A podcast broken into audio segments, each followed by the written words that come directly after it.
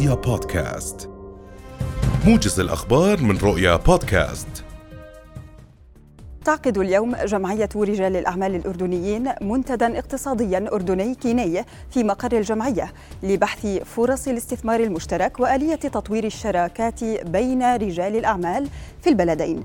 وسيتناول المؤتمر عدة قطاعات أهمها القطاع الزراعي والصناعات الغذائية تكنولوجيا المعلومات قطاع الرعاية الصحية والطاقة المتجددة السياحة النقل وقطاع التعليم وقطاع الإنشاءات والمقاولات. قرر مجلس مفوضي الهيئة المستقلة للانتخاب اعتماد النتائج النهائية لانتخابات أعضاء مجالس إدارة الغرف التجارية لعام 2022 في ضوء النتائج الواردة من لجان الإشراف التي تم تشكيلها للإشراف على سير عملية الانتخاب. كما قرر المجلس اعتماد النتائج النهائية لممثلي القطاعات التجارية في المملكة بعد تدقيقها من قبل اللجنة المشكلة بموجب قرار مجلس المفوضين. وبينت الهيئة المستقلة أن إجمالي عدد المقترعين في الانتخابات قد بلغ 11128 مقترعاً.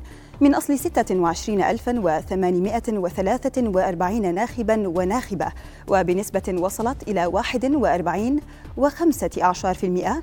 أما إجمالي وعدد المقترعين في انتخابات ممثلي القطاعات التجارية فقد بلغ 11308 مقترعين ومقترعات من أصل 27982 ناخبا وناخبة وبنسبة وصلت إلى 40 طالب رئيس لجنة السياحة الدينية في جمعية وكلاء السياحة والسفر بلال روبين الحكومة بدعم شركات الحج والعمرة بسبب الانخفاض الكبير في أعداد المعتمرين الأردنيين مقارنة بالأعوام السابقة. وشدد روبين على الحكومة بضرورة إعفاء مكاتب الحج والعمرة من رسوم التراخيص الباهظة وربطها بوزارة واحدة أو مؤسسة واحدة بدلاً من أن تكون ملزمة بالدفع لوزارة الأوقاف ووزارة السياحة وأمانة عمان. وعزى روبين التراجع في أعداد المعتمرين إلى ارتفاع كلفة تأشيرة العمرة التي تبلغ 145 ديناراً بعد أن كانت 100 دينار شاملة مجموعة من الخدمات الإضافية allá. اتهمت السلطات الموالية لروسيا بدونيتسك القوات الأوكرانية بقصف مركز المدينة بعشرين صاروخ جراد أسفر عن مقتل شخصين وإصابة عشرة آخرين فيما لم يصدر أو لم يصدر عن الجيش الأوكراني أي تعليق بشأن الهجمات.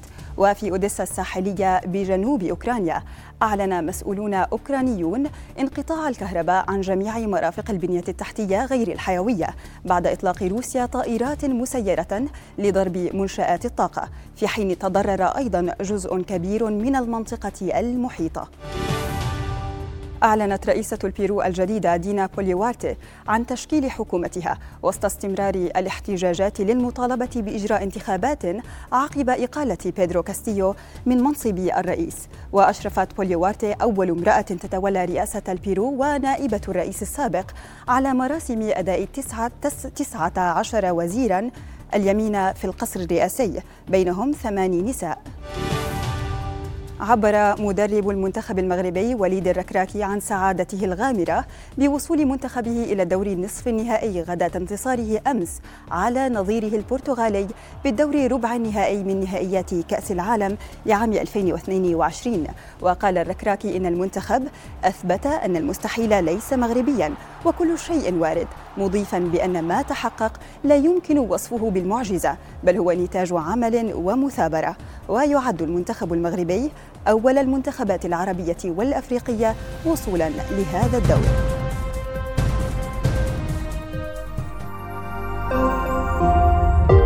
رؤيا بودكاست.